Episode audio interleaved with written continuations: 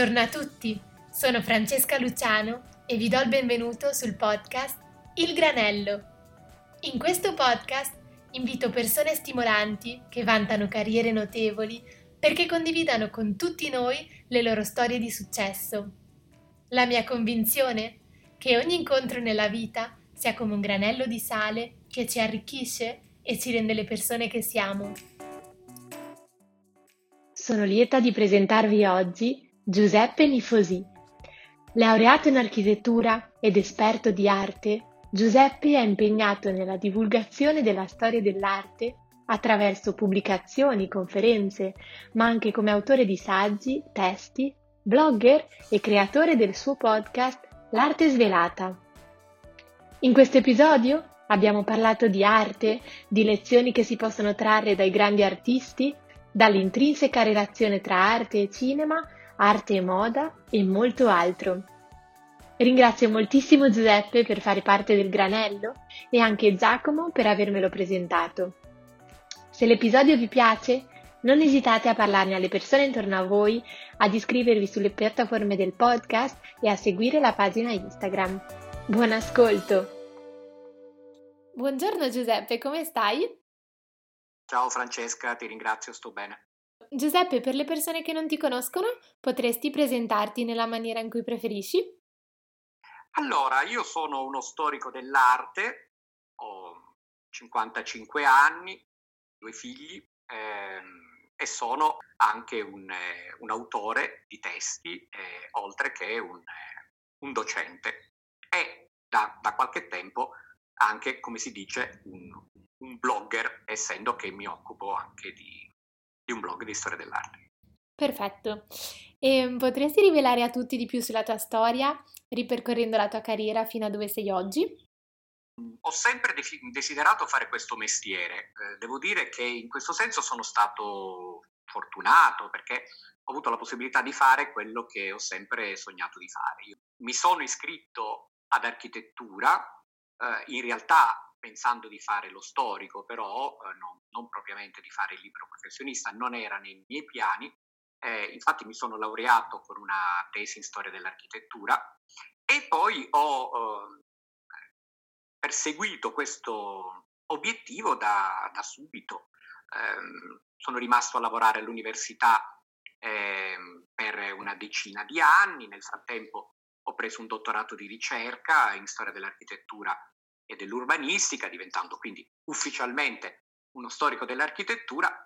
E nel frattempo sono diventato anche insegnante e insomma tutto questo insieme di attività mi ha consentito di fare quello che, che, volevo, appunto di occuparmi della storia dell'arte, sia sul fronte dello studio, dell'approfondimento, ma soprattutto eh, per il, quello che riguarda il campo della divulgazione, che è quello che mi interessa mi interessa in assoluto di più. Raccontare la storia dell'arte, comunicare agli altri tutto quello che ho imparato nel corso della mia vita e che continuo a imparare perché, viva Dio, eh, non si finisce mai di studiare. Mm-hmm. E quindi da studioso e relatore hai anche avuto questa idea appunto di scrivere libri e poi un blog e poi un podcast con una newsletter, un canale YouTube, Instagram e tutto quanto. Cosa ti ha spinto appunto a testare questi nuovi mezzi di comunicazione? Mm, ascolta, ci sono arrivato con il tempo, ehm, nel senso che ho, ho, iniziato in un modo molto più tradizionale, eh, cioè con, con l'insegnamento, quindi diciamo ehm, la, la, mia prima, la, mia prima, attività è stata quella del, del, docente di storia dell'arte. Poi ho avuto la, la, possibilità di iniziare a scrivere e di diventare un autore. E sono infatti attualmente un autore della casa editrice La Terza e, e scrivo i suoi testi di storia dell'arte destinati alle, alle scuole e poi è intervenuta la voglia di allargare ulteriormente il, il, pubblico, cioè quello che mi ha spinto è proprio il desiderio di raggiungere quante più persone possibili. E quindi uscire dal contesto eh, accademico, diciamo così, e scolastico e andarmi a cercare un, un pubblico, come si dice, più, più, generalista. E internet mi sembrava un, uno strumento molto interessante. E quindi ho, ho iniziato creando questo blog, eh, in cui pubblico eh, degli articoli di storia dell'arte a una eh, cadenza regolare, tendenzialmente uno al giorno, e da questo poi mh, ho, ho, pensato di, di, sperimentare nuove strade ed ecco che è nato anche il, il podcast eh, in cui insomma ra- racconto con la mia voce eh, la, la, storia dell'arte dando la possibilità anche a, a, chi non ha la possibilità di leggere, non ha, non ha, modo perché è impegnato a fare altro, non ha voglia di leggere, insomma comunque di poter seguire mie, i miei racconti. So, so, di raggiungere molte persone che mi ascoltano eh, in macchina piuttosto che mentre, mentre fanno faccende domestiche, così mi raccontano. Questa è una cosa che mi, fa molto piacere in verità, mi piace l'idea di raggiungere eh, la gente anche in, in momenti diciamo più, più informali. Mm. E, e, poi il passo successivo, proprio per questo motivo, è stato anche quello di cominciare a, a, farmi, a farmi, vedere, eh, per cui sul mio, sul mio blog eh, Arte Svelata sono eh, iniziate da, da, un paio di mesi delle, delle dirette eh, che insomma mi, mi danno la, la, la possibilità di, di metterci la faccia, come, come, si dice. Quindi insomma è stato un, un investimento a questo punto a tutto, a tutto tondo. Mm-hmm.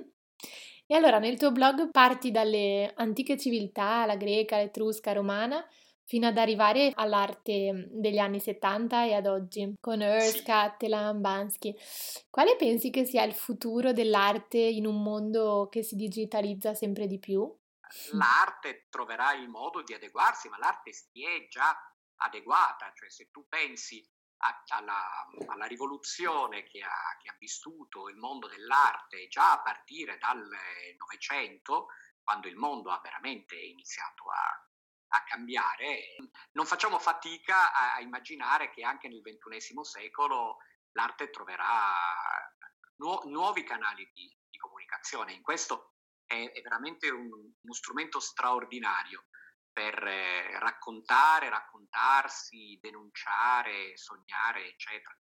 Basti pensare che, insomma, eh, in tempi recenti, la, la, la, attraverso gli strumenti informatici, il fenomeno della videoarte ha dimostrato che, che, che gli artisti eh, si adeguano eh, ai tempi che cambiano e non, non si tirano dietro.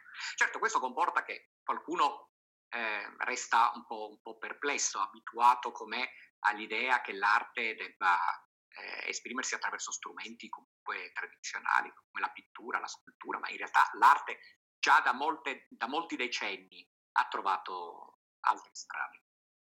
Mm-hmm. E allora ti vorrei chiedere, c'è un artista che reputi particolarmente interessante per come sia riuscita ad affermarsi sfruttando il suo talento? Tutti i grandi artisti sono riusciti ad affermarsi grazie al proprio talento, praticamente imponendosi dal, dal nulla, ma sto pensando anche a grandissimi nomi come Michelangelo, come Caravaggio, Leonardo da Vinci, non avevano persone a, alle spalle che li, che li, raccomandavano in qualche modo, sono personaggi questi che sono riusciti assolutamente a imporsi grazie al proprio talento. Michelangelo addirittura dovette contrastare suo padre che non, non voleva assolutamente che facesse l'artista perché all'epoca essere artisti non, eh, non era visto di buon grado dall'alta, dall'alta, società. Per cui, insomma, siccome la famiglia Buonarroti era una famiglia di un, di un certo livello, per quanto un po' decaduta, il papà di, di Michelangelo ten, tentò, di, tentò, di, opporsi in tutti i modi, poi insomma dovette cedere alle pressioni del, del figlio. E in tempi più recenti sono tanti gli artisti che sono davvero riusciti a diventare delle, delle star di fama mondiale, sia eh, quando di loro sappiamo tutto, penso a Cattelan per esempio, e sia quando di loro non sappiamo assolutamente niente, come nel caso di Banksy che tu hai prima citato, che è riuscito a diventare famoso senza rivelare la sua identità, che mi sembra una cosa veramente molto interessante. E quindi quale pensi che sia il loro segreto?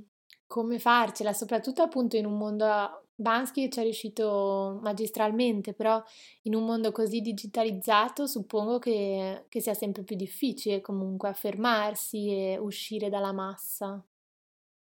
Beh, è vero, eh, oggi bisogna trovare delle strade per farsi, per farsi, notare. Indubbiamente gli artisti oggi devono mettere in gioco delle competenze eh, di autopromozione che non sono le stesse di, di un tempo. Ma per quanto, devo dire, anche, anche nel passato eh, gli artisti si ingegnavano per farsi notare, non tanto dal pubblico che all'epoca non interessava particolarmente, ma soprattutto dai committenti importanti, che poi erano quelli che pagavano le opere e che consentivano a un artista di diventare tale e di fare, e di fare carriera. Eh, no, non c'è dubbio che oggi gli artisti utilizzano tantissimo i media per, per emergere, il che non vuol dire che sono i media a fare eh, degli artisti eh, quello che, che, sono, perché eh, evidentemente ehm, un artista non di talento può trovare un sistema anche bizzarro, curioso, clamoroso di farsi notare dal pubblico, eh, però se poi il talento manca eh, non, eh, non, non, riesce ad andare, non riesce ad andare avanti. Eh, Banksy comunica moltissimo attraverso Instagram per dire quello che sappiamo di lui e della sua attività la conosciamo perché lui ce la racconta uh, attraverso i social eh, però non sono certamente i social a fare di lui la, la, l'artista eh, di fama mondiale che, che è diventato. È il, il coraggio di, di, fare quello che, che, fa e non sono poi tanto i murales, come, come si dice, o gli stencil, per usare un termine più tecnico, che lui dipinge sui muri a, eh, nelle, nelle strade di Londra per dire che hanno fatto di lui veramente un grande artista, ma quanto certi interventi veramente molto coraggiosi, penso per esempio al muro che divide Israele dalla Cisgiordania, eh, dove al di là del, dell'opera, che ha un significato molto importante, insomma, si apprezza il coraggio che lui ha avuto nell'andare lì e, e, dipingere quello che ha dipinto proprio in quel posto. Questo per rendere ancora più forte e potente il, il messaggio che lui voleva comunicare. Mm-hmm. C'è una lezione che hai imparato leggendo la storia, imparando, imparando il, per- il percorso di un artista o di un movimento artistico? Io a titolo personale? Sì, qualcosa che scoprendo nelle tue ricerche hai, hai trovato interessante e ti ha dato uno spunto appunto per trarre una lezione? Da molti artisti ho, ho imparato eh, la, il senso della dell'onestà intellettuale. Eh, ho diciamo, tratto il, il, coraggio di difendere ciò che è giusto.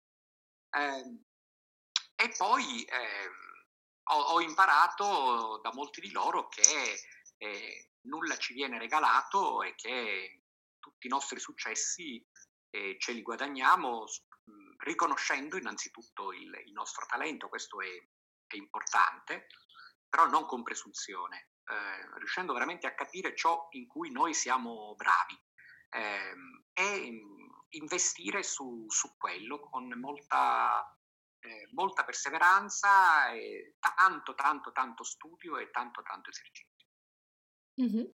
Diciamo, ogni, ogni, grande artista ha, ha, dovuto, ha, dovuto, tribolare un po' per, per affermarsi, insomma, non, nessuno ha potuto dare nulla per scontato. Ci sono stati grandissimi artisti, per dire, penso a Bernini, che hanno avuto anche momenti di, di disgrazia durante la loro vita, e, eppure si sono rialzati e hanno riconquistato una posizione di assoluto prestigio. Molto interessante. Mi chiedevo, i tuoi libri più recenti sono A Passo d'arte e Il disegno e l'architettura. Come sì. trovi eh, l'ispirazione per un nuovo libro? Cioè, da dove nasce l'idea? Um, qualcuno mi dice, ma la storia dell'arte è sempre la stessa, e quindi perché scrivere più volte dei testi di storia dell'arte?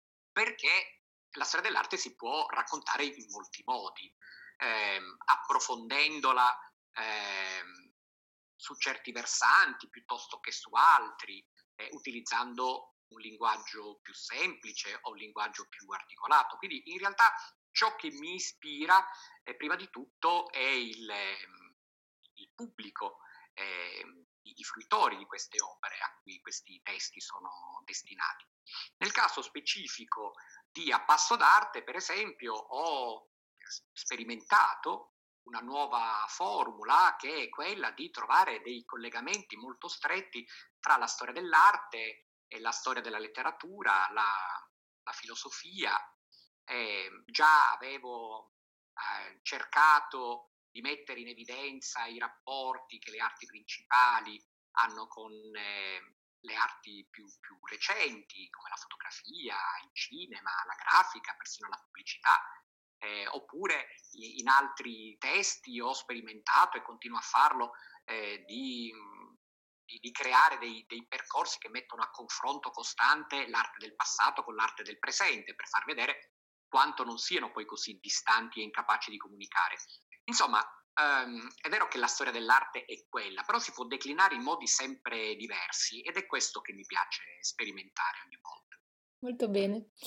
E appunto hai menzionato il mondo del cinema. Uh, ci sarebbe un film che trovi particolarmente formativo o che, che definiresti un'opera d'arte? Mm, sono veramente tanti i, i film che oggi si possono considerare dei veri e propri, veri e propri capolavori e che hanno peraltro anche degli, degli strettissimi rapporti con, con l'arte, perché ci sono stati grandi registi che hanno guardato alla storia dell'arte come eh, una, una, fonte costante di, di ispirazione. Eh, penso per esempio a Luchino Visconti, che è stato un, un regista coltissimo, eh, che ha realizzato dei film che andrebbero eh, analizzati fotogramma per fotogramma proprio per eh, andare a, a, scoprire a quale singolo dipinto lui si è ispirato per girare eh, una, una, scena particolare. Ma questo vale anche per eh, un altro gra- grandissimo protagonista della storia del nostro cinema, Pierpaolo Pasolini, eh, che ha ha, realizzato all'interno dei suoi film dei veri e propri, come si dice, tableau vivant, cioè dei, dei quadri, dei quadri realizzati con, eh, con, gli attori che citano eh, esplicitamente eh, grandi capolavori del passato, penso per esempio al giudizio universale 18 della Cappella degli Scrovegni. Eh, quindi sono, dicevo, tanti registi che si accostano alla storia dell'arte come una forma di ispirazione. Ci sono anche registi che si sono ispirati al linguaggio eh, dei, dei, pittori per i loro film. Eh, per esempio Caravaggio ha, ha, ispirato tantissimi registi, ci sono eh, tanti effetti di chiaroscuro sia nei film eh, in bianco e nero degli anni 40 e 50, eh, sia anche in film più, più recenti a colori, certi effetti chiarosculari, chiarosculari così intensi sono di chiaro impianto caravaggesco e, e tanti registi, non ultimo Martin Scorsese per esempio, si sono ispirati a lui. Quindi davvero il mondo del cinema è il mondo dell'arte e si, si incontrano e poi ci sono dei capolavori assoluti che insomma bisognerebbe eh, far vedere a scuola, dovrebbero essere presentati come materia di studio. Penso ai film del nostro meraviglioso neorealismo, eh, Roma città aperta, uno su, su tutti. Io mm. eh, ho, ho in, inserito, introdotto eh, nel, nell'ultimo mio testo di arte il meraviglioso fotogramma di Anna Magnani che corre dietro la, la camionetta che sta portando via eh, l'uomo che ama, che secondo me è, è, in sé quel fotogramma è, è, un capolavoro, vale come un, un qualunque altro altro dipinto che potremo trovare in museo. Mm-hmm, me lo andrò a rivedere. e parlando sempre di contaminazione, um, quale rapporto c'è secondo te tra l'arte e la moda? Tantissimo. Allora, a parte che potremmo citare Yves Saint Laurent, eh, che eh, si è ispirato a, a Mondrian, eh, il, il, il, grande pittore astratto degli anni venti olandese, per realizzare eh, una delle sue più famose collezioni, no? con, gli abiti, mm-hmm.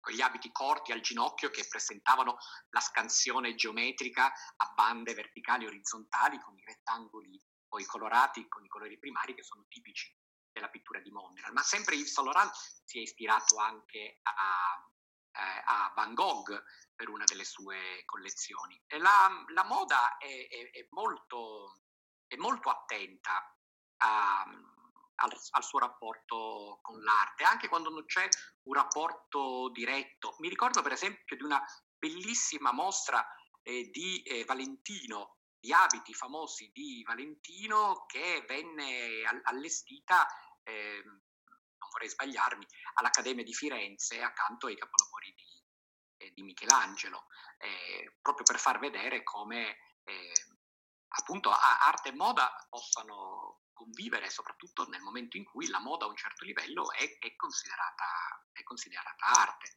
E questo vale anche per la fotografia, per esempio, perché nella stessa accademia, accanto alle stesse opere di, di, di Michelangelo, venne eh, allestita una, una, mostra del grande fotografo americano Robert Mapplethorpe. Mm-hmm. Invece adesso ti porrò la domanda signature del podcast che è What should I do with my life? O meglio, cosa consiglieresti a, a chi è in cerca della sua via professionale? Allora, intanto ehm, di eh, capire ciò che veramente si ama. Io credo che questa cosa sia molto importante perché vedo che tanti ragazzi fanno delle scelte, ehm, diciamo, usando tanto la ragione, un po', fammi passare il termine, opportunistiche, ci si pongono il problema di eh, trovare un mestiere che dia loro sicurezza economica, eccetera. Io invece, sarà perché appunto sono riuscito eh, a fare quello che, che, volevo e che amo visceralmente il mio mestiere, che a distanza di oltre 30 anni ancora non mi sono assolutamente stancato, anzi vedi, mi invento sempre cose nuove perché tutto mi entusiasma ancora di più. Ecco, tutto questo non sarebbe successo se io mi fossi accontentato di fare un, un lavoro che non, eh, non, rispondeva a quelli che erano diciamo, i dettami del, del cuore, che io consiglio di ascoltare perché il cuore ci parla e ci dice molte cose. Poi questo non basta, bisogna studiare tanto, tanto, mai sentirsi arrivati, mai, c'è sempre da imparare e, e, meno male, mi verrebbe anche da aggiungere, e poi perseverare. Bisogna crederci, avere anche pazienza perché le cose non arrivano subito, bisogna quindi stringere i denti e, e, e continuare, andare avanti. Mm-hmm. Anche le sconfitte spesso si rivelano essere delle opportunità, quindi non bisogna scoraggiarsi, mai, perché non, non è mai detto che sia, che sia finita, quindi non, non cedere, non mollare la presa, crederci, crederci, crederci avere pazienza e, e, lavorare sodo. Ecco, questi sono, questi sono i miei suggerimenti, la, la mia formula, diciamo, mm-hmm. la mia ricetta. Che è probabilmente la stessa che ogni artista ha dovuto seguire per, per affermarsi. Certo, assolutamente. E tutti i grandi artisti hanno lavorato tantissimo. Eh, Michelangelo è morto eh, quasi a 90 anni eh, che aveva praticamente lo scalpello in mano, stava eh, ancora lavorando al suo ultimo capolavoro che è la Pietà Rondanini e quindi insomma non si, non si, è, mai, non si è mai stancato, non ha mai, mai perso l'ispirazione, non ha mai perso la voglia di, di, di fare, anche alla vecchiaia. Quindi mm-hmm. insomma si può, oddio certo lui era un grandissimo, però fatte le debite proporzioni tutti quanti ci possiamo riuscire. Mm-hmm. Meno male anche per noi che ha perseverato, così da lasciarci la pietà. Certo, certo. Molto bene. E invece adesso ti porrò le domande granello a cui rispondere con una sola parola e senza troppo pensare. Va bene. Una città? Firenze. Un artista? Van Gogh, anche se ho parlato solo di Michelangelo, ma è l'artista forse che amo di più. Un piatto in un ristorante? ma io direi una bella carbonara. Un eroe? Falcone e Borsellino, l'uno o l'altro, entrambi. Un luogo per rilassarti? È la mia terra, la Sicilia. Una canzone? Un giorno credi, è una canzone di Edoardo Bennato che amavo tantissimo quando ero ragazzo e mi è rimasta nel cuore. Un sapore d'infanzia? il gelo di limone che faceva mia madre quando ero, quando ero ragazzo. Un hobby? Un hobby? La lettura. E infine un'epoca? Il Rinascimento. Fantastico, mi è piaciuta molto questa conversazione. Mi è sembrato quasi Grazie. come parlare con il mio libro del liceo, quindi super speciale. Eh sì, perché i nostri ascoltatori non sanno che un po' sono stato insegnante anche tu, ho visto che tu Esatto. hai studiato i miei libri. Esatto. E quindi vedi, è bello ritrovarsi in questa circostanza. Spero, anche se indirettamente, di averti insegnato qualcosa che ti è rimasto. Assolutamente, assolutamente. E grazie anche a voi. Colgo l'occasione per invitarvi ad ascoltare qualche episodio dell'arte svelata e perché no visitare un museo virtuale per riscoprire le bellezze dell'arte italiana e non solo.